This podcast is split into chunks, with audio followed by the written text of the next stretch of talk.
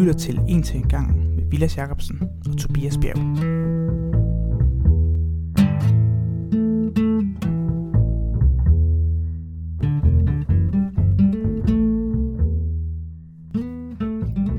Villads, jeg har glædet mig til i dag, ja. Fordi jeg har ledet tit efter en årsag til at snakke om katte. Okay. Og sidste gang, vi snakkede om kvantemekanik, der snakkede vi om Schrödingers kat. Ja, det er rigtigt. Så tænkte jeg, nu fortalte du mig, at vi skulle snakke mere om kvantemekanik i dag. Ja, det er korrekt. Og så tænker jeg, skal vi høre mere om den kat? Det skal vi ikke, nej. Det kan jeg godt mærke, at jeg er lidt ked af. Jamen, vi kan da godt. Vi kan da godt se, om vi kan smide en kat derind et sted. Kan vi det? Ja, det kan vi godt. Det kunne jeg godt tænke mig. Ja, nej, vi nåede jo at blive færdige med at tale om Schrödingers kat, der var ikke mere til det. Nå, ja, okay. Men hvad kom egentlig fra? Så det vi sluttede på sidste gang, det var, at vi havde diskuteret et eksperiment, som var meget kontroversielt, som hed dobbeltspalte eksperimentet. Og det, der man kunne konkludere for det, det var, at partikler, de var i stand til at opføre sig på flere måder samtidig. Så det vil sige, at den kunne både opføre sig som en partikel, altså lidt ligesom en bold, og nogle gange så opførte den sig som en bølge, men uden rigtig at være nogen af delene. Og at den kunne simpelthen skifte opførselsmønster, alt efter om du kiggede på den eller ej. Mm. Og at den var i stand til at ligesom interagere med sig selv, som om at den havde rejst i flere retninger samtidig og kollideret med hinanden.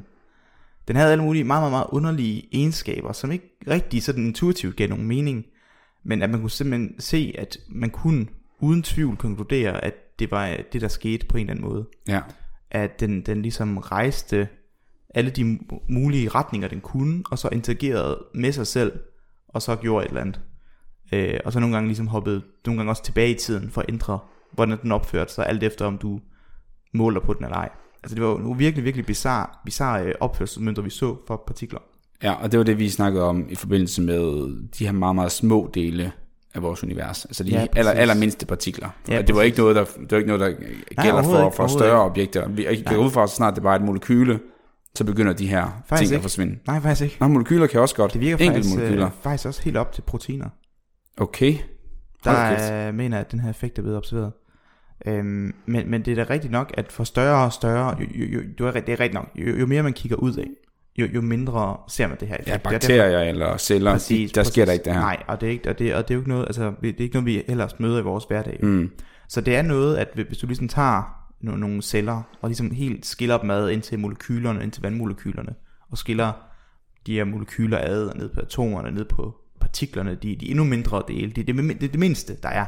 Hvis du går ned på det mindste der er, så begynder ting at opføre sig super, super mystisk, super underligt. Og det er det, som kvantemekanik handler om, prøver ikke faktisk forklare, ikke engang forklare, for det har vi allerede givet op på. Altså der er ikke, men hvad er det så, du laver i dag? Jamen der er ikke nogen, der prøver at forklare noget, for det kan vi ikke. Men vi kan beskrive. Nå, hvad er forskellen? Ja, så forklarer jeg, så kan jeg fortælle dig, hvorfor noget gør noget. Det kan jeg ikke. Men jeg kan beskrive, hvad den gør. Nå, hvad der sker. Forskellige scenarier, og okay, jeg kan komme op med nogle modeller for at udregne og forudsige, hvad den kommer til at gøre. Ja. Men jeg ved ikke, hvorfor. Fair nok. Ja. Så det er igen noget med at sluge en kamel, det tror jeg, vi har snakket om tidligere. Også der bliver slugt mange kameler. Ja, i kvantemekanikken. Det kunne være, at vi sluge en kat, så sluge en kat. Ja, det er lidt nemmere at sluge, tror jeg. Ja, det er også det. Så det er egentlig det, vi skal fortsætte ned i det her kaninhul, som vi er ved at grave os ned i, og se, hvad er næste skridt, efter at vi konkluderede, at de her mindste dele, de opfører sig på en fuldkommen latterlig måde. Så hvad så nu? Ja. Og i dag, der skal vi tale om en anden stor kendt personlighed. Nu talte du om Erwin Schrödinger tidligere. Ja. Vi nævnte også Einstein sidste gang. Yes. Og det er fordi Einstein altid står i opposition til alle de her folk. Basically hele 1920, eller hele 1900-tallet basically. Det var en masse folk, der fandt ud af en masse crazy ting. Og så sagde Einstein, det var godt nok dumt, hvor I latterlige, og det var nok plat. Og så var han uenig med det i en masse år. Og så diskuterede han meget med dem, men han fik ikke ret desværre. Eller desværre, på godt og på ondt, det går. Ja, ja. Og i dag skal vi tale om Heisenberg. Heisenberg. Yes. Ham der fra Breaking Bad. Werner Heisenberg. Ikke fra Breaking Bad. men ham som jeg formoder at han er blevet inspireret af. Den kan jeg. Hvad hedder han overhovedet, ham fra Breaking Bad? Der er måske ikke Cranston. Brian Cranston. Er det ikke den her? Jo, det lyder rigtigt. Jeg ved det faktisk ikke, så du kunne sige hvad som helst. Ja, jeg kunne bare... Men ja, så vi taler om Heisenberg og Heisenbergs usikkerhedsprincip. Jo, den er god nok. Ja, det var det. Og så kommer vi også ind på, det der hedder Stern-Gerlach eksperimentet, som er et lige så kontroversielt eksperiment, som det vi tidligere har diskuteret. Så okay. På nuværende tidspunkt, så den her miniserie, som vi sådan lidt halvt i gang med kvantemekanik, det bliver bare mere og mere og mere bizart. Og der er pretty much no way back. Ja, så dem der følger med her, det skal måske lige hvis man godt vil følge helt med i det, skal man måske stoppe bilen, lige gå ud til siden, og så lige lytte rigtig intenst efter. Ja, det kan man jo sige. Men jeg tror i virkeligheden, at hvis man har hørt første afsnit, så tror jeg det bør okay. Og igen, som vi plejer, så antager jeg jo ikke at folk ved en masse. Så vi skal bare hygge os med det, ja. Og lade os fordybe os i det her mystiske emne. Ja. Så er du klar på det? Det er fedt.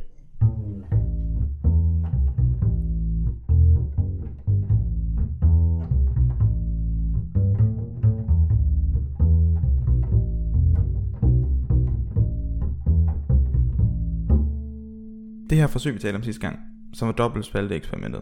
Yes. Det blev lavet i 1920. Jeg skulle nævne i 1927. Og samme år, så er der en ung gut, der hedder Werner Heisenberg, som er en new sådan up and coming guy, som er utrolig ung og meget, meget sådan kendt fysiker allerede på nuværende tidspunkt. Og han kommer op med et koncept, som virkelig, virkelig presser tesen om hvad er naturvidenskab overhovedet? Og det bliver virkelig presset, og det er på et punkt, hvor Einstein virkelig ikke kan føle sig komfortabel med det her længere. Fordi det han finder ud af, det er, at der er en grænse for, hvad der er, hvad man kan vide omkring verden. Der er en fysisk grænse for, hvilken information du kan få til rådighed, om den overhovedet eksisterer at få eller ej. Altså, hvor det ikke handler om mere, at jamen, du er ikke i stand til at... Og det er ikke fordi, dit udstyr ikke er godt nok, eller ligesom, det er ikke fordi, vi har ikke teknologien til at kunne måle det her endnu. Der er simpelthen en hård fysisk grænse for, hvad du kan vide omkring verden. Jeg tror, det bliver så uddybe lidt mere, kan jeg mærke. Ja, det var også planen, det var det, vi skulle gøre i dag. Nå, så okay, det kommer nok til. Så det han undersøger, det er, at hvis vi forestiller os igen de her partikler, de her mindste dele af verden. Så man kan forestille sig en lille bitte bold, en lille bitte kugleformet bold her. Hvis du gerne vil vide noget om den her bold, right, så kan du kan måske måle hvor den er henne, right? Så kan du se, men den her bold, den er placeret på bordet, den er 5 cm inden for den her side og 5 cm fra den anden side, så ved du præcis hvor bolden er. Hvis bolden nu bevæger sig samtidig med, så kan du sige, okay, så der er noget nyt man kan finde ud af. Man kan finde ud af, hvor hurtigt bevæger bolden sig, hvilken hastighed har den, hvilken energi har den, og på et eller andet givet tidspunkt, lad os sige efter 5 sekunder, så vil du kunne måle, nu har bolden rykket sig, hvor langt har den rykket sig, og hvor hurtigt bevæger den sig. Det kunne jo være ting, du kunne være interesseret i, af en eller anden årsag. Årsagen er ikke relevant her. Det viser sig, at når du går ned til de mindre dele, og altså zoomer langt ned, så er der en grænse for, hvor godt du kan vide de her 2 informationer. Så basically position og hastighed. Det viser nemlig, at hvis du kender den ene rigtig, rigtig godt, hvis du har bestemt den til høj præcision, du ved præcis hvor den her kugle er, til millimeter, nanometers præcision, så kan du ikke vide, hvor hurtigt den bevæger sig. Eller hvad skal man sige, din usikkerhed, plejer man at sige. Det vil sige, hvor godt dit estimat er, hvor hurtigt den bevæger sig. Det bliver gradvist værre, for bedre og bedre viden omkring positionen. Okay. Det er en meget, meget underlig tanke der. Men skal man ikke også vide 2 positioner for at kunne vide hastighed? Jo, for eksempel, ja. Altså tænker jeg, man kan nødt til at måle den for. Hvis man har et stillbillede, så bevæger den jo sig i princippet ikke. Nej, det er rigtigt. Men et stillbillede er måske et godt eksempel, fordi at hvis du tager et billede af, af en bold der bevæger sig, så kan du, hvis du tager et perfekt billede med, med høj præcision, så kan du se bolden stå helt stille, og du ved præcis hvor den er. Hvis du begynder ligesom at åbne linsen op i længere tid, så du får mere lys ind, så vil du se at bolden ligesom bliver sådan diffus, den kommer til at strække sig ud, når du tager det her billede. Og den her udstrækning vil give dig et mål for dens bevægelse. Ja, så du ved, hvor lang tid linsen har været åben. Ja, så du har et kamera, det virker jo ved, at du har åbner en linse, så har du noget lys ind, og så lukker den linsen igen, og så har du så et billede med alt det her lys, der kommer ind. Det er sådan basically kamera efficiency. Så hvis du åbner linsen og lukker den til super hurtigt igen, så får du et mere præcist billede af, hvor den er henne. Men du kan ikke se, at den bevæger sig, fordi den står helt stille i billedet. Ja, okay, det er lige god mening. Og hvis du åbner billedet i lang tid og tager meget mere lys ind, så går der længere tid, hvor bolden måske vil bevæge sig lidt. Og så vil du se på billedet, at ligesom bolden den er smurt sig ud. Og fordi du ved, hvor lang tid du har haft kameralinsen åben, så ved du, okay, på 5 sekunder, så er der sket sådan og sådan og sådan. Så du har en idé om dens bevægelse, men du kan se på billedet, at det er helt udsmadret nu.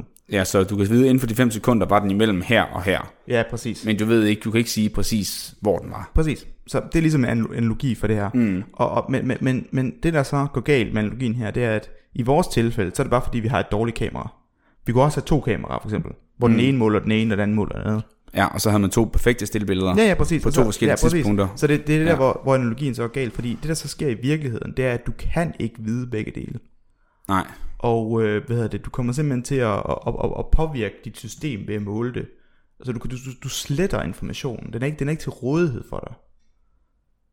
Så, og det er en fundamentalt anderledes måde at se på det, fordi det handler ikke om dit udstyr, eller din teknik, eller hvad du gør. Du kan ikke vide begge dele. Og hvis du kender den ene mere og mere præcist, så kommer du til at kende den anden mere og mere upræcist. Den måde, man udregner på det her i praksis, det er, at den ligning, som dikterer og fortæller det her, den hedder så egentlig, at sådan i grove træk, det er ikke sådan helt den korrekte version af ligningen, men bare sådan, så har en idé om det. Det er, at din præcision af din position ganget med præcisionen af hastigheden, den skal være mindre eller lige med et fikseret tal. Ja. Så det vil sige, at der er en hård grænse for, hvad det her produkt skal være.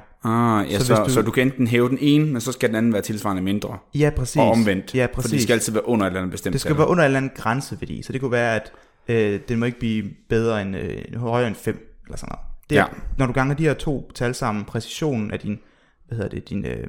din position og præcisionen af din hastighed, så skal det være under en vis grænseværdi. Så hvis du gør den ene meget, meget stor, så skal den anden være tilpas meget, meget lille og omvendt.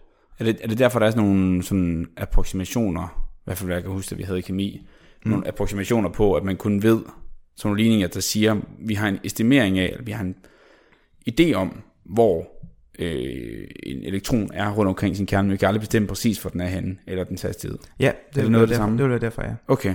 Og det her er jo en super counterintuitive ting, fordi det giver jo ikke rigtig mening, når vi sammenligner det med hverdagsting. Det er kun for partikler, det er kun, når du kommer ned på så lille skala, at det her, det passer. Og det var noget, som, som Heisenberg udledte fra dobbeltspalteeksperimentet. Okay. Så noget der med, at det kunne være begge ting på samme tid. Ja, så det var det, ligesom eksperimentets hovedkonklusion var. Men i det, han kiggede nærmere på dataen, der fandt han ud af, at en konsekvens af, at eksperimentet det virkede, som det gjorde, det er, at der findes den her underlige sammenhæng mellem viden, som vi er i stand til at få. Og det her, det var Einstein helt meget imod. Jeg skulle lige sige, hvad sagde han til det? Han var helt sur og tysk? Ja, det var han. Og han inviterede faktisk Heisenberg hjem til ham. Nå. Til aftensmad. Er de begge to tyskere?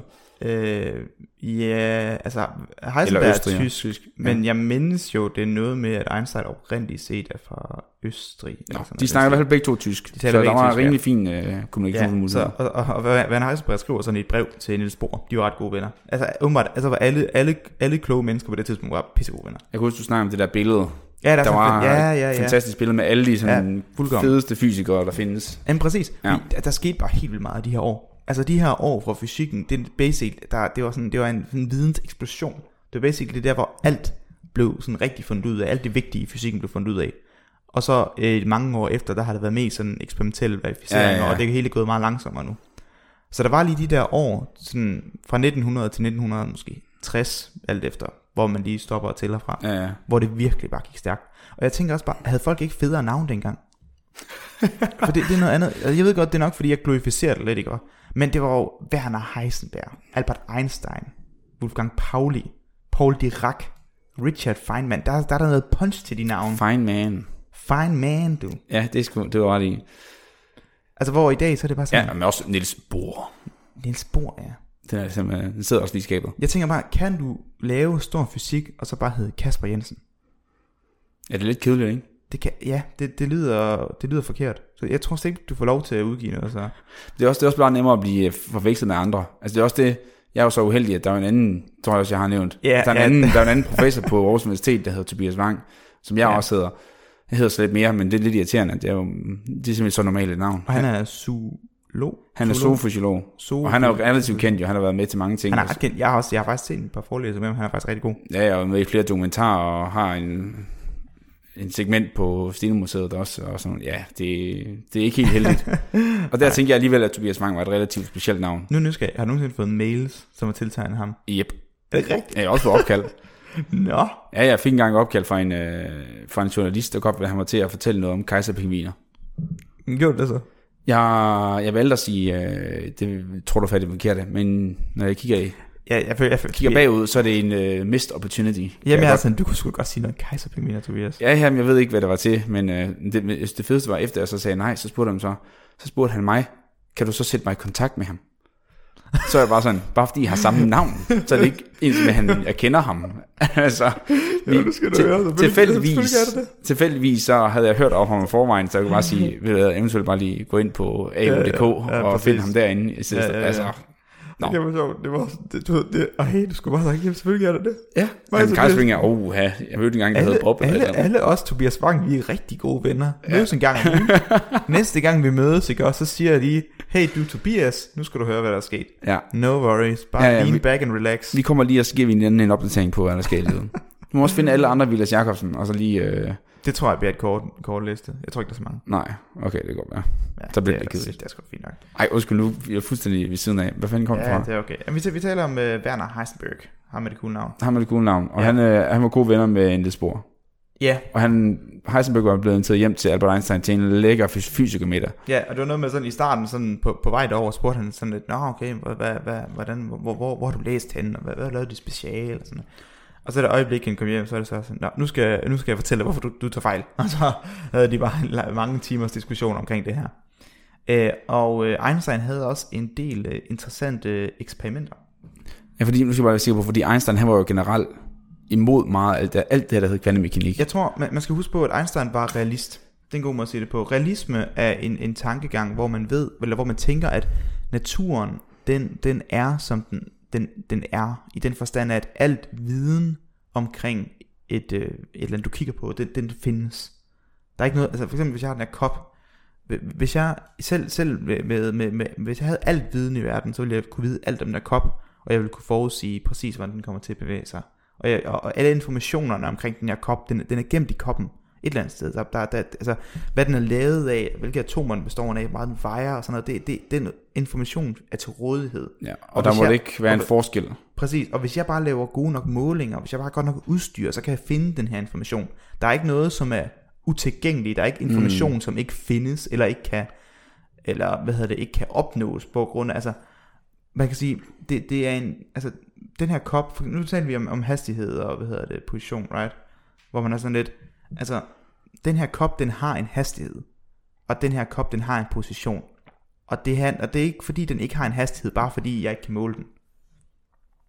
For det er også det, man skal huske på, det er, at usikkerheden på hastigheden er jo ikke kun, hvad der er tilgængeligt for dig. Det er en fundamental egenskab ved koppen. Koppens hastighed er, er der en usikkerhed på, hvad den er, men ikke fordi der findes en virkelig værdi. Og det er det, der er så fucked med Heisenberg. Nå, så det er ikke engang, fordi man ikke kan måle det. Nej, det er nemlig det, der er så messed op med Heisenbergs usikkerhedsprincip.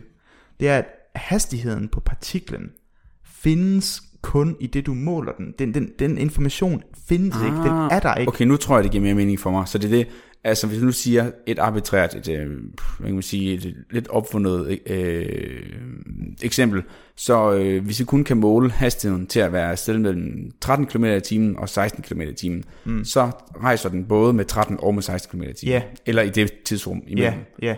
Okay, fordi jeg tror bare, når man kan ikke måle det, men så er det fordi, den både er. Jamen præcis, den er, det er det, der er så mest op, at det er nemlig ikke fordi, at det er ikke bare fordi, du ikke ved det, eller du ikke lige kan måle det. Det er en egenskab ved partiklen, det er, at den har alle hastighederne, indtil du måler hastigheden, og så får du en udsmørende position, og så har den alle positionerne samtidig. Det er nemlig det der er så mest op, og det er derfor kvantemekanik. Det er så insane det her.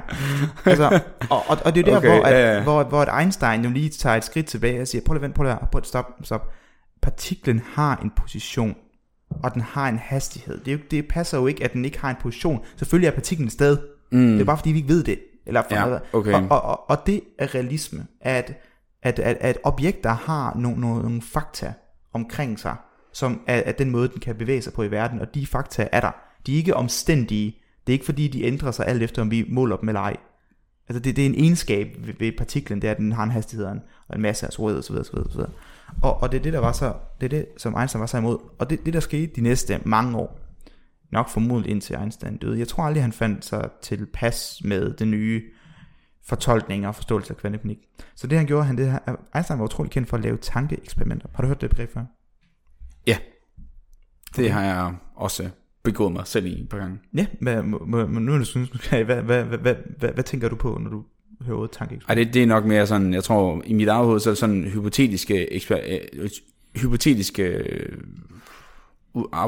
altså ting, der kommer til at ske, ikke? Altså det kan være, at man tænker, hvad ville der ske, hvis jeg gjorde sådan og sådan og sådan, hvordan ville personer reagere og sådan noget. Det er mere sådan meget praktiske. Du har sådan et tænkt eksperiment, hvor du prøver at forudse udfaldet, ja, og så på den måde kan du prøve at forstå dit system. Ja, så kan jeg tænke, hvad vil jeg tro, at personen vil reagere, eller hvad vil der ske, hvis jeg gjorde sådan her, eller også bare, hvis man står og tænker, hvis nu, hvad tror jeg, der sker, hvis jeg skyder til den her bold, eller sparker til et eller andet, eller hvad ved jeg, kaster noget ud i en sø, hvad regner man så med, der kommer til at ske? Så laver man lige kort sådan en idé om, hvad er min umiddelbare vurdering, ud fra hvordan min forståelse af fysikken, og naturen og biologien, hvad regner med, der kommer til at ske? Præcis.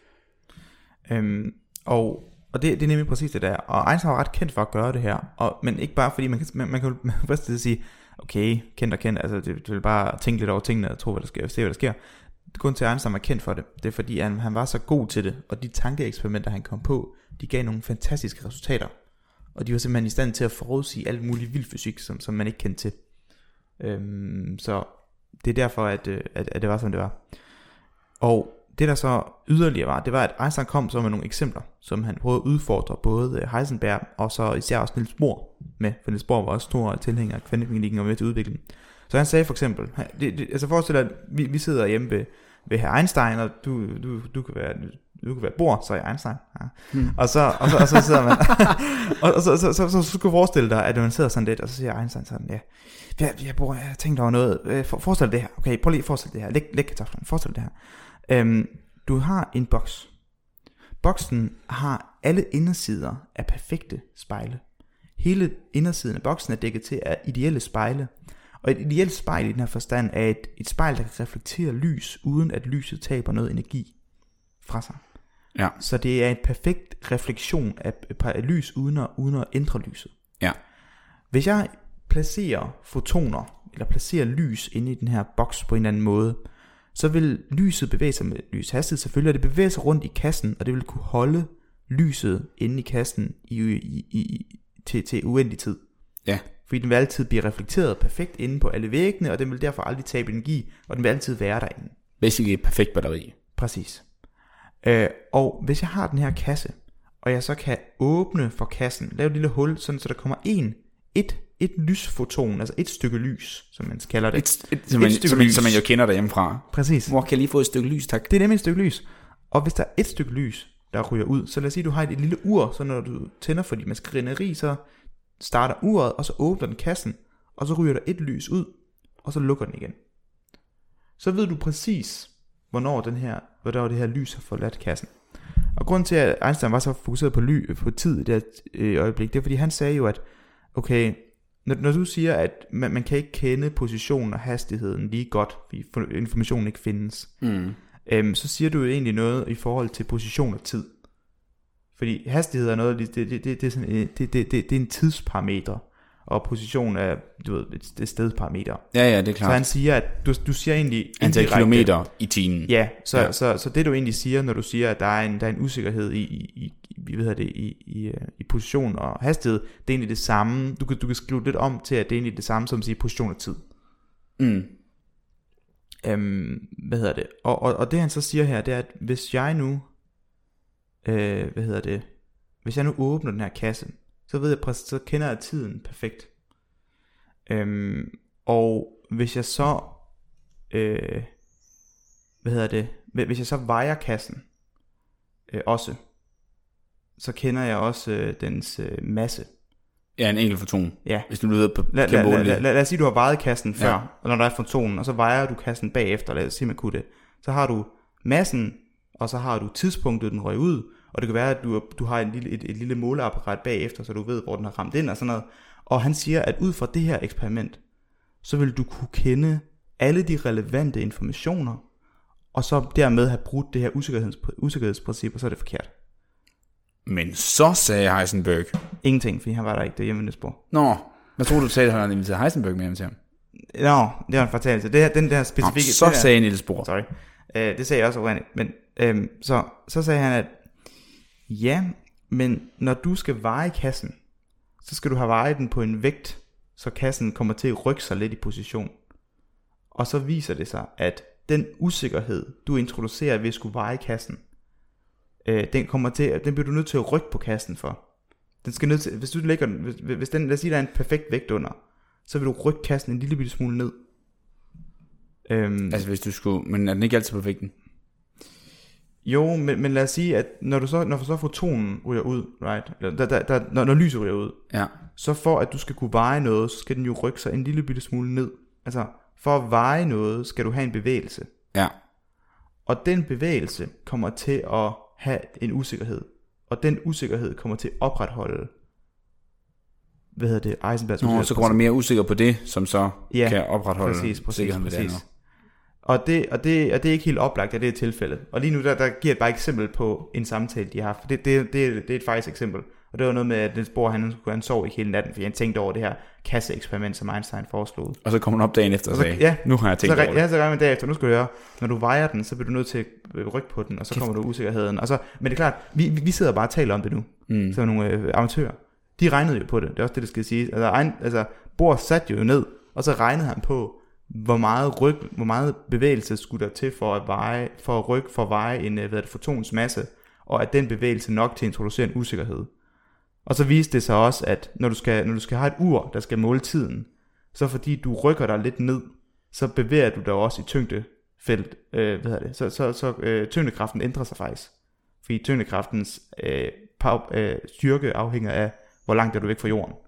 Det er derfor, du rejser ud i rummet, så er der ikke nogen tyngdekraft. Nej. Right? Ja. Og det viser nemlig også, at hvor hurtigt ure går, altså hvor hurtigt tiden er, den afhænger nemlig også af tyngdekraften. Ja. Så når du rykker kassen lidt ned, så ændrer du også på tiden. Og så igen, så har du usikkerhed på tid og position. Ja, okay. Og alt det her regner de igennem for at se, det passer, det går op. Det er ikke bare sådan, at... De havde sgu nogle federe fester dengang, må jeg sige. Det ved jeg sgu ikke. Det var måske også lidt voldsomt. Jeg synes, fester er et stærkt ord. De har haft en matematikfest. Ja, men det er sådan her, det gik. Og så en gang om ugen, forestiller mig, så kom Einstein hjem til enten Bohr eller til Heisenberg, og så er det sådan lidt, nå, jamen, hvad nu hvis du tænker på det her eksempel, hvor man gør sådan og sådan og sådan og sådan og sådan og sådan. Og så har Heisenberg og Bohr, de har ikke sovet hele natten, og så kom dagen efter, så er det på grund af det. Og sådan gik det egentlig i alle de her år, og i sidste ende, så jeg tror ikke, Einstein inviterede dem med hjem mere, eller så holdt de op med at lykkes. Men det er en generel ting ved kvantemekanik, som går igen i alle tilfældene. Ja. Det der med, at der findes informationer omkring objekter, partikler, kopper osv., som ikke findes, før du har målt det. Og det er det, der er så underligt ved kvantemekanikken i dens grundessens. Det er, at der findes informationer, der ikke eksisterer, før du har målt på dem. Og de er ikke en del af objektet. Det er ikke, altså positionen eller massen, det er ikke en del af partiklen. Den information eksisterer kun, når du måler på den. Ja. Og det er ikke fordi den er der, og du bare ikke kender den. Man kan sige, at deres egenskaber er afhængige af den verden omkring dem. På en måde, ikke? Altså de eksisterer ikke i sig selv, men de eksisterer i samspil med de personer eller andre elementer, eller hvad der nu kunne være omkring dem, der interagerer med dem. Altså, og der er jo nogen, der er nogen, der prøver at lave alle mulige forklaringer på det her. Altså der er nogen, de tilskriver det, der hedder mangeverden-teorien. Altså multiverse. The multiverse, ja. Gjort populært af Marvel. og dem vi talte lidt om det sidste gang, men tanken er basically, at hver gang der sker en eller anden underlig kvanteeffekt, hvor der er noget vi ikke, hvor der er noget vi ikke ved, lad os sige det er positionen, og vi så måler positionen, så vil der være flere universer, hvor positionen er lidt forskellig. Altså at du, at du simpelthen du tilskriver de her valg, de her underligheder til ud på mange forskellige universer, fordi så går det ligesom op. Så er det ikke fordi at den her position den kun findes når vi måler den, så er det bare fordi der findes et univers, hvor den har position det her, og der findes et univers, hvor den har det her, det og det. Er det ikke også noget, man kalder past, den hedder sådan Copenhagen Theory? Det er ikke Copenhagen. Det er ikke den? Nej. Okay. Så der er mange verdens fortolkning af kvantemekanik, det der sagde her med, at hver gang der sker noget mystisk kvantemekanik, så bliver der bare skabt et nyt univers ud af ingenting. Altså der er en uendelig universer. Ja. Hvis vi skal sammenligne det med Schrödingers kat, så ville det være, at der var et univers, hvor katten var overlevet, og der er et univers, hvor katten døde. Ja. Så du havde en kvantetilstand af katten. Nu endte vi med at tale kat alligevel. Det var en kvantetilstand af katte, hvor den både var død og levende samtidig. Det var ikke fordi den var en af delene, men både død og levende, absurd som lyder. Og så når man så kiggede i kassen og så at hvad så i det du måler på om katten er død og levende, så bliver der skabt to universer, et hvor den død og en hvor den levende. Ja. Så det er mange verden. Københavnerfortolkningen opkaldt efter Bohr og Heisenberg. Heisenberg boede i København på det tidspunkt. Nå, okay, så giver det hele mere mening. Ja, deres fortolkning, det var, at det der med, at partiklerne gjorde mange ting samtidig. Så det vil sige, at partiklen gjorde alle de her ting, der kunne ske. Og det er først, når du måler på det, at du så sletter de her andre muligheder, og så kollapser verden ned til én mulighed. Så det er jo lidt det er, som man siger, at du, igen, vi tager katten igen, right? Så katten er både død og levende samtidig. Så der er to universer. Ja, men det ene univers bliver slettet, når man åbner den. Det kan man måske godt sige. Måske hvis jeg bare lige skal prøve at forstå det i mit hoved. Det er faktisk ikke en dårlig analogi. Og nu, jeg skal huske at rose dig, når jeg kan. Tak. Fordi det går ikke. Den der er god. Det er en god analogi, den er. Endelig. Det kommer sjældent. Jeg tror godt, man kan sige, at der ligesom er flere universer samtidig. Og så når du åbner, så er der kun en, der eksisterer. Ja. De andre forsvinder. Okay. Det tror jeg så godt man kan sige. Det er københavnerfortolkningen sådan lidt. Ja, så kan man sige det gør det måske også lidt mere det andet også. Jeg tror det har du også sagt tidligere, når vi har snakket om det her, at det kan nogle gange føles lidt for nemt, hvis man bare siger, og så laver vi bare et nyt univers, så har vi løst alle problemer. Ja, det føler jeg, du har sagt tidligere. Jamen det tror jeg også jeg har sagt. Det kunne godt lyde som dig i hvert fald. Det lyder 100% som noget jeg har sagt. Ja, så det it's too easy, man. Ja. Bare skabe et nyt univers, det er sgu fremt. Det er for nemt. Ja, gør noget værre. Right, jeg tror, det tror jeg var det, jeg vil sige omkring Heisenbergs udsættelsesprincip. Så kommer der noget mere crazy bagefter, eller hvad? Der kommer måske lidt crazy. Er det mere eller mindre crazy end det her? Det er svært. Jeg tror, det er sammenligning. Det er cirka lige så crazy. Og det er Stern-Gerlach eksperimentet. Fedt. Lad os høre om det. Yes.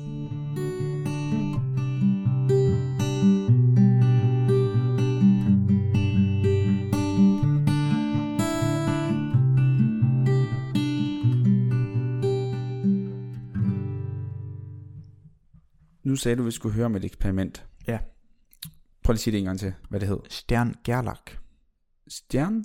Stern-Gerlach. Stern-Gerlach. Yep. Er det en person? Det er to. Det er en person, der hedder Stern, og en, der hedder Gerlach. Ja, præcis. Stern, han foreslog et eksperiment, Gerlach lavede det. Svedigt. Yep. Så det er ikke ligesom dobbeltspaltede eksperimenter, som var et forklaring af, hvad det egentlig var. Okay. Jeg troede, det var et eller andet. Jamen okay, der kan godt se forvirring. Nej. Det er to personer. Altså det er faktisk mest typisk at eksperimenter bliver opkaldt efter det der lavede det, og faktisk ikke så meget hvad det handler om. Der er dobbeltspaltet eksperimentet er en undtagelse, fordi at det blev lavet rigtig mange gange på mange forskellige måder. Hvem var det egentlig der opfandt det? Jeg ved det faktisk ikke. Det er nok derfor det hedder det. Nå ja, det kan være de kaldte cool navn. Det kan være Kasper Jensen. Det var så Jens Jensen eksperimentet. Hold kæft, hvor kedeligt, mand. Ja, skal jeg ikke bare kalde det dobbeltspaltet? Det lyder meget federe. Også ekstremt langt navn. Ja. Nå, undskyld. Ja, nej, så det skal vi høre om. Hvem er de to herrer? Jamen, er det herrer, eller er det... det er to herrer. To herrer. Ja. Yes. Og det er to folk, som lavede et lidt specielt eksperiment i det forstand, at vi har lige snakket om det der med, at der er nogle informationer omkring universet og partikler, som ikke findes, før vi har målt dem. Det vil sige, at det er ikke informationer, der eksisterer, før du har målt på dem. Og det er jo det, som sagt Einstein var jo imod, det der med, at jamen, der er jo nogle fysiske, faktiske informationer, som partiklen har, for det er jo det, den skal have for at kunne opføre sig i universet. Altså den skal have en vægt, fordi vægten kommer til at påvirke, hvordan den bevæger sig og sådan noget. Altså, det er noget, det er en egenskab, partiklen har. Den har en særlig vægt, som definerer det her, det er den her type ting, partikel, right? Så der er nogle, informationer, som er fastlagte, og som ikke varierer, indtil vi måler på dem. Og det er nogle af de informationer, vi skal tale om, fordi de er nemlig anderledes. Vi er vant til, at sådan noget som hastighed og position, jamen det er en egenskab, som en ting kan have. Men nu skal vi tale om noget andet. Vi skal tale om spin. Ja. Og spin er jo et emne, som... altså de fleste fysikere har ikke lyst til at røre spin med en ildtang. Fordi det er et super, super, super, super spøjst og mystisk funktion, som partikler har. Og lad os lige starte med det her Stern-Gerlach eksperiment. Så det de gjorde, de her gutter, Stern og Gerlach, de undersøgte, hvad sker der, hvis man har en lille kilde af sølv, så du skyder ligesom sølvpartikler afsted, og så sender du det gennem et magnetfelt. Og det her magnetfelt, det er justeret på den her måde, sådan at det bliver gradvist stærkere.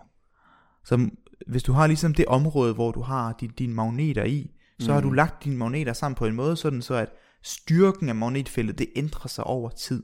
Altså det længere man skyder sølvpartiklen igennem, det stærkere bliver. Ja, for eksempel, ja. Så du har, og det kalder man, det har man et meget pænt navn for, det kalder man et inhomogent magnetfelt. Ja, så det er noget, der ikke er homogent. Ja, præcis. Og homogent betyder sådan jævnt, eller... Ensartet. Så noget, der ikke er et ikke ensartet magnetfelt, fordi det ændrer sig. Lige et spørgsmål. Hvornår foregik det her?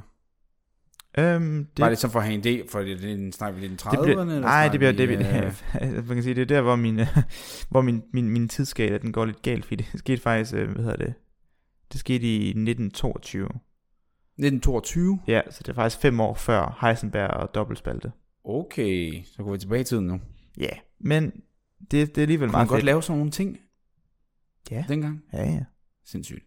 Men det her, jeg vil så også sige, lige det her eksperiment er faktisk, jeg ved godt, det lyder måske ikke simpelt. Det er faktisk relativt simpelt at lave. Så det er ikke en kæmpe udfordring, det her faktisk. Men det man gjorde, det var, at man tog en kilde af sølv. Partikler, altså eller atomer er det jo så. Så du kan ligesom forestille dig, at du har en lille kanon, der kan skyde sølvatomer ud. Og så sætter man de her sølvatomer igennem, det her magnetfelt, der ændrer sig. Og det her magnetfelt, skal man tænke på, det er den effekt, den har. Det er, at den vil ligesom skubbe til sølvatomerne. Og hvorfor det? Det er ikke oplagt hvorfor. Det viser sig, at det er fordi, at du kan tænke på sølvatomer som små magneter. At de har magnetiske egenskaber. Og du ved måske godt, at når du har at du har 2 stangmagneter i din hånd, ikke? Ja. Så er der, man plejer at sige, at der er en nordpol og en sydpol på en magnet. Og hvis du putter nord og nord sammen, så vil de skubbe hinanden væk fra hinanden. Og hvis du putter syd og syd sammen, skubber de væk. Nord og syd, så tiltrækker de. Så det vil sige, at de her magneter kan skubbe til hinanden, alt efter hvordan de vender og drejer sig. Så hvis du forestiller dig, at der kommer sådan en magnet ind i det form af det her sølvatom. Når den så kommer ind, så alt efter hvordan den her sølvatom vender og drejer sig, så vil den blive skubbet eller trukket i af det her magnetfelt. Ja, så hvis du har hvis du siger det med nord mod nord, så vil det så blive skubbet væk. Hvis det så var syd mod nord, så vil den så blive trukket mod det. Ja, så man kan forestille sig, at hvis vi tænker på de her sølvatomer som små magneter, og du bare sender en masse ind af dem, så vil der nogle af dem, de vil blive, de vil, i den her måde, som magneterne er sat op på, så vil de typisk enten ryge op eller ned. Det er de veje, de bliver skubbet. Ja. Så du har måske en måleplade bag ved din magnet, så skyder du en masse sølvatomer ind, der er nogen, der ryger op, fordi det passer lige med, at sølvatomet var drejet på en sådan måde, så det bliver skubbet opad, og nogen vil blive skubbet ned, og nogen vil også ryge lige igennem midten, hvis de nu har perfekt linet op med magnetfeltet, og hverken bliver skubbet eller trækket i, for det ligger lige på vippen, på balancepunktet, ikke? Ja. Så du kommer til at have en masse sølvatomer, og nogle gange bliver skubbet op, nogle bliver skubbet ned, mange gange vil være i midten, og så kan man forestille sig, at når man så kigger på sin måling, og ser på, hvor har alle de her sølvatomer ramt min måleplade på, jamen så vil det være sådan smurt ud i sådan en stor plet. Forventer man lidt. Og det viser sig bare overhovedet ikke til, hvad det der sker. Okay. Det viser sig nemlig, at når du skyder de her sølvatomer igen, så vil de splitte sig op i to klumper. Og det er fordi, det er nemlig sådan, at selvom partikler eller atomer, de har ikke, altså deres hastighed og position er ikke en egenskab. Det er ikke en fundamentel fakta omkring partiklerne. Så viser det sig, at noget, der hedder spin, det er. Okay. Og det er en egenskab, som partikler har, ligesom partikler kan have en vægt, som gør, at det her, det er det, vi kalder en elektron, det er en partikel, vi kalder elektronen, og den er defineret ved, at den har en vægt, som vejer det her, og den har en ladning eller et eller andet, og så har den også et spin. Og grund til, det hedder spin, det er fordi, at, hvis man skulle beskrive det her fænomen med opsplitningen på en normal måde, altså på en konventionel fysikmåde, hvor man ligesom ikke tænker kvantemekanik, men bare ligesom tænker i bolde og skruer, der bevæger og drejer sig, ja. Så viser det sig, at du kan forklare den her magnetisme ved sølvatomerne, ved at forestille sig, at de her små bolde, de her små partikler, de sidder og drejer rundt, drejer omkring sig selv. Så spinder den enten opad, eller så spinder den nedad. Ja, så det viser, at hvis vi nu siger, okay, grunden til, at vi ser, at de her partikler, de bliver sådan deflektede, de ryger op og ryger ned, jamen det er på grund af, at partiklerne faktisk sidder og drejer omkring sig selv. Og så kan vi udregne, okay, hvor hurtigt skal partiklerne dreje om sig selv, for at det passer med, hvad vi ser. For at det passer med data, for at det passer med eksperimenter. Mm. Og det viser sig, at de her partikler, de skal dreje hurtigere end lysets hastighed, for at det passer. Okay. Ja, og så er det lige der, man stopper og lægger blyanten fra sig, fordi det giver jo ikke nogen mening. Nej. Altså hvis der er noget vi ved ved universet, så er det, du kan ikke bevæge dig hurtigt. Nå, altså for at forklare det der mønster man fik på pladen. Ja, ja. Yes. Så er det sådan, jamen de kan ikke spænde omkring sig selv hurtigere end lys hastighed, så det må være forkert. Så det må være, at partiklerne opfører sig som hvis de drejede rundt, men de gør det bare ikke rigtigt.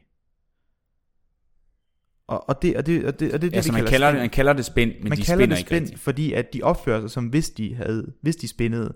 Men det gør de jo så tydeligvis ikke, fordi så skulle de spænde hurtigt en lys hastighed, og det giver ikke mening. Nej. Så det vil sige, at de har altså et eller andet ved sig, de har en eller anden egenskab, en eller anden evne, som vi kalder for spin. Og den her spin er kvantiseret. Altså det er enten op eller ned. Ja. Og det var derfor vi så, at i stedet for at det bare smurte sig ud, så blev det splittet op, fordi det enten var op eller ned. Der var kun to konfigurationer. Okay, så hvert sølvatom, det kan både være op eller ned. Ja, for at være helt stringent, så er det faktisk den yderste elektron på sølvatomet, som gør det her. Mm. Men det er mere sådan en formalitet, for jeg ved, hvis der sidder nogle fysikere og lytter med, så vil de sige, det er ikke atomet, det whatever. Ja. Men det er en egenskab, som partikler i hvert fald har. Ja. Det samlede spin, ja. Eller, kan man ikke sige nej. Okay. Det var godt forsøgt. Du nailede den tidligere med det der, men det viser nemlig så det altså, at det man kan konkludere ud fra al den her snak, som det er lidt forvirrende det hele, det er, at de informationer, som vi troede partikler havde, hastighed, placering, hvor er de hen i verden? Det, som vi troede var fast og kendt, fordi det vi kender vi til, at vores kop og vores blyanter og vores papir, de har de her informationer, og det er en del af dem. De findes ikke, før vi måler på dem, så det er ligesom arbitrære størrelser, som man skal ikke tænke i de baner, som hvor er en partikel henne, og hvor hurtigt den bevæger sig. Det er ikke relevante spørgsmål. Men der er nogle andre fikserede informationer, som gør partikler unikke. Og der skal man tænke i spin for eksempel, eller i vægt. Men, okay. Og de her størrelser, det er det, der definerer partiklen og hvordan den opfører sig i verden. Okay, så det vil sige, at nu sagde det jo kvantiserbart, og det vil sige, at det er enten det ene eller det andet, og det er ikke noget midt imellem. Det er måske en god pointe, at når jeg siger ordet at kvantisere, så betyder det, at du inddeler noget i faste muligheder. Ja. Sådan enten op eller ned. Ja. Eller enten 1, 2 eller 3. Okay. Ikke en halv. Men er det så ligesom at det er ikke ligesom det egenskab, vi snakker om før med, at det først er det ene eller det andet, når vi måler på det. Nej, det er nemlig det. Det er en fast ting. Det er nemlig en fast ting. Okay, så lige meget, om du har set på den anden, vil den her ene altid komme op, og den anden vil altid gå ned. Ja. Okay. Så grunden til, at jeg taler i de her, grunden til, at jeg tager det her forsøg med at tale om Heisenberg, det er, at grunden til, at kvantemekanik er så svært, det er, at du skal ligesom rewire din hjerne. Du skal glemme, hvad du ved om verden, og du skal glemme, hvad du tror, der er vigtigt. Fordi de ting, du tror, der er vigtige, som hastighed og placering og sådan noget, det er ikke relevant. Og de ting, der er vigtige, er noget, som du ikke kender til. Noget, du ikke har mødt før. Mm. For eksempel noget, der opfører sig, som det spinder, men uden at gøre det. Og sådan noget. Altså det der er trippy ved det her eksperiment. Det er, at de opfører sig, om de gør noget, men det gør de ikke. Præcis. Men til gengæld er det så relativt forståeligt, at det enten er det ene eller det andet. Ja, på den måde, synes jeg i hvert fald i mit hoved, at det giver god mening, at enten spiller den ene vej, den spiller den anden vej. Men, det er jo også fordi, du tænker på det som en bold, right? Det tænker jeg, at hvis du har en bold, der kan dreje højre om sig selv, eller venstre om sig selv, og det er de to muligheder, der er. Mm. Right? Men, og det er ligesom det, som der kan være så kompliceret og mystisk ved at køre en klinik. Ja, og nu endnu et spørgsmål, ikke? For der er jo heller ikke nogen, grad, vel? Nej, det er ikke samme. Præcis, det er nemlig det. Så det er ikke, hvor, den kan ikke spænde hurtigt eller langsomt. Ja. Den kan spænde enten højre om eller venstre om, så de er to muligheder, og det er den samme spændinghastighed hele tiden. Ja, så den plet, man får, er fuldstændig, en lille plet, lige midt i bullseye. Hvis du laver eksperimentet rigtig godt, så ja. Ja, selvfølgelig. Men i princippet... I det oprindelige eksperiment var det sådan delt ud i sådan to. Men du kan lave eksperimentet på en lidt anden måde, hvor du får de der to op eller ned, to prikker. Mm. Bullseye. Så det burde det være, så kan du så komme ind på, hvis der er nogle forskel fra, hvor man har sendt det afsted, og homogeniteten. Og alt det der, præcis, ja. Okay. Ja, så det er ligesom der, hvor vi er nået til nu, i vores rejse ned i det her kaninhul, det er, at partikler opfører sig på en meget underlig måde, som er fuldkommen counterintuitive til den måde, vi tænker på. De kan bevæge sig, måske, hvis du taler med Bohr, så vil han sige, de kan bevæge sig flere steder samtidig, og det er kun, når du kigger på dem, at du finder ud af, hvilken retning, så bestemmer du, hvilken retning partiklen tog. Hvordan er det ladning? Ja, det er også en fast ting. Det er også en fast ting, ja. Enten er den positiv, eller så er den negativ. Yes. Boom. Så det er sådan, det er, ikke? Præcis. Og det er sjovt, de her ting, altså de her informationer, som definerer partikler og deres opførsel, det kalder vi kvantetal. Ja. Lige bortset fra masse. Men ellers så siger vi, det er kvantetal. Og det er tal. Og ladning. Spin og ladning, og der er også et par andre gode kvantetal. Ikke nogen, der sådan lige så intuitive, men... og jeg ved godt, det er ikke engang intuitivt, spin og ladning, men de er mere... Men der er nogle forskellige. Der er noget, der hedder isospin. Det er også meget interessant. Okay, men jeg tror, det som jeg synes er det mest sådan interessante her, fra mit perspektiv, det er... at det der med, at det er noget, der gælder, det kan jeg i mit hoved godt acceptere. Det er noget, der gælder, når vi har de her ting, du snakker om. Man kender ikke spændt fra før, og noget, man kender normalt, men det kan jeg godt acceptere, at det er noget, der eksisterer. Og det der med, at tingene kan være begge dele, det kan jeg også godt acceptere. Det, som jeg synes, der er det vilde, det er, at det stopper på et tidspunkt, når man stiger i størrelse, kan man sige. Det der med, at når vi er hernede, så virker det, men når vi så er med dig og mig, og med alt muligt andet, der er større end meget små, meget, meget få nanometer, ikke? Ja, så der er en grænseland, hvor det holder op med virk. Og hvorfor der er en grænse, og hvad der gør det synes jeg er super fascinerende. Det er jo faktisk noget, som jeg så i en video her forleden med en, der hedder Roger Penrose, som er matematisk fysiker, vil jeg sige. Men han er nok, jeg ved ikke, han er et sted mellem matematiker og fysiker. Og han mener jo, at det du faktisk nævner der, det er en af de store kæpheste, som gør kvantemekanik ukomplet, blandt andet. Det er, at vi ikke rigtig er i stand til at beskrive den her overgang særlig godt. Ja, hvorfor stopper det, for eksempel? Eller... Ja, hvornår er noget ikke kvante længere. Ja. Og det var faktisk, det du siger der, det var også hele den hurdle, som Einstein havde. Ja. Og det er faktisk også det problem, som Schrödinger havde. Og det var fordi, det var sådan, det var, at Schrödinger kom ind på det der med Schrödingers kat, fordi han ville sige det imod, fordi han siger, hvor absurd det var. Ja, præcis. Schrödingers kat er et eksempel på, hvor dumt kvantemekanik er, og hvorfor det tydeligvis er forkert. Ja. Fordi vi ved jo godt, at en kat kan jo ikke både være levende og død. Den kan jo ikke være begge dele. Den er enten det ene eller det andet. Det ved vi jo godt som mennesker. Sjovt, at folk nu kigger på det og tænker på det, som om han egentlig prøvede at bevise det. Hvor sindssygt det er, mens han virkelig selv prøvede at modbevise det. Ja, præcis. Men der er nogle ligesom fortællinger, der lidt går... Altså det er ligesom, folk bruger også ordet, eller bjørnetjeneste bliver også brugt. Helt forkert. Ja, og sådan er det bare lidt, og sådan er det også lidt med Schrödingers kat. Apropos Schrödinger er også et fedt navn. Fik I lige nævnt før, tror jeg. Ja, det er også et mega fedt fysiknavn. Var det alle sammen tyskere? Mange af dem var, og Ungarn. Øst-Ungarn. Nå, Øst-Ungarn, yes. Så hvad hedder det, Østeuropa, og også egentlig en pæn mænd russere, og så tyskere. Og så en enkelt dansker. Og lige en enkelt Niels Bohr, og så et håndfuld amerikanere. Det var dem, der ligesom virkelig har rykket hele fysikken. Og så Marie Curie, som var franskmand, ikke? Jo. Også et par fra, der har også været et par fra Japan. Okay, det lyder bare, okay, så er det rimelig godt styr på det i Europa, kan man sige. Ja. Så det jeg tænkte nu, eller jeg tænkte det næste skridt, ikke fandme min ikke her, det er, at vi kommer lidt op i tiden, vi kommer op til omkring 1950'erne, og så taler vi, de folk, der arbejdede på blandt andet atombomben, nogle af de gutter, Oppenheimer, Feynman, Paul Dirac arbejdede ikke på atombomben, men han var også en champ, så han skal jo sådan over. Jeg elsker, når vi snakker om champs. Der ses fysik er fuld af champs. Der er så fucking mange champs i fysik. Ej, der er også nogle ret fede champs i molekylærbiologi. Det skal vi nok også med på. Den skal vi også se på et tidspunkt. Men jeg har tænkt på især at tale om Feynman, Oppenheimer og Paul Dirac næste gang. Så det er sådan noget Manhattan Project og sådan noget? Blandt andet, ja. Okay, fedt. Det er også sindssygt interessant. Ja, og det bliver også sådan noget med, vi har jo talt lidt om, vi talte om antistof før, har vi ikke det? Ja. I en af vores afsnit, det der med, at der findes materiale, som er det modsatte af det, vi er lavet af. Ja. Sådan så at jeg kunne tage en anti-Tobias, som er lavet af fuldkommen de samme atomer, bare sådan med et fortegn foran, lige gange -1. Og det var de der, apropos det var de der kvantetal, ikke?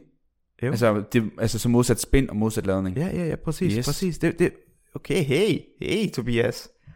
Du sidder ikke helt og sover, når jeg snakker. Nej, jeg hører sgu faktisk efter. Men det er nemlig helt korrekt. Hvis du tager en partikel og flipper alle dens kvantetal, så tager det negative af det. Så får du antipartiklen. Og når de to, det der var med antistof, det var når stof og antistof, det møder hinanden, så sletter de hinanden fra universet. Så inhalerer de. Det er så et sindssygt ord, inhalere. Det er så... Nej, ikke inhalere. Hvad var det så? Annihilere. Annihilere. Ja, annihilere. Gud, sagde jeg det forkert også? Annihilere. Er det ikke med H? Shit, vi er nødt til at google det her. Ej, så vi spiller lige noget pausemusik, mens vi nødt googler.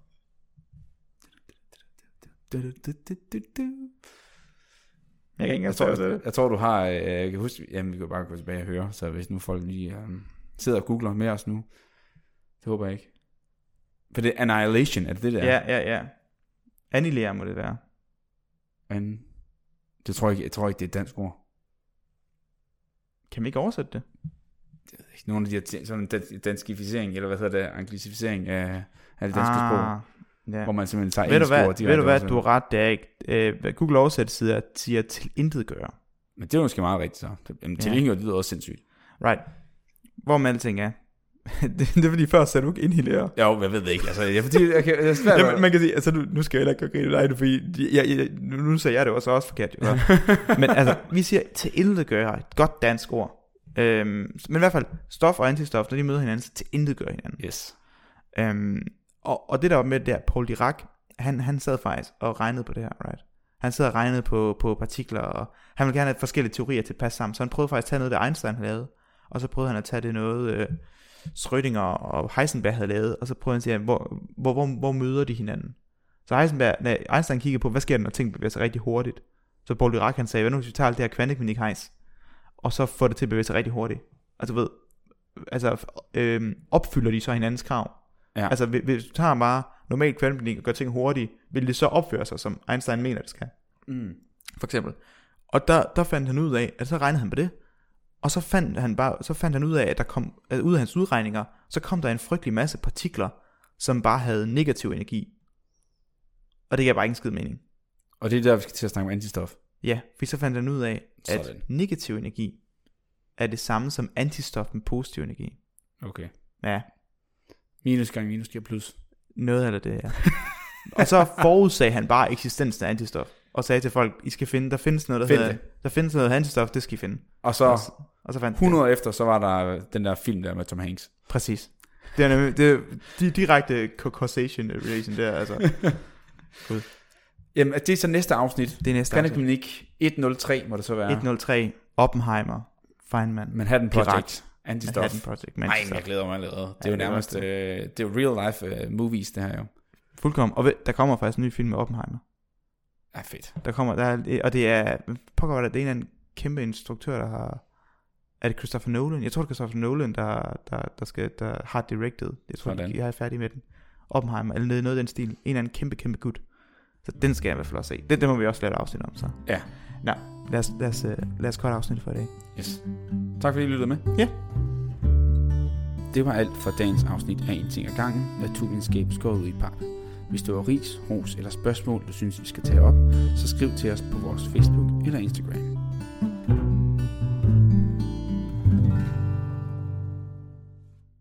Hey, Villads her. Hvis vores podcast falder i din smag, så hjælp os med at dele naturvidenskaben med resten af Danmark. Det kan du gøre ved at vurdere os på din foretrækkende podcast-app eller anbefale os til venner og familie. Og hvis du virkelig er vild med os, så kan du støtte os på Patreon. Der kan du få adgang til episoder, før de kommer ud, og eksklusive afsnit. Tak for at lytte med.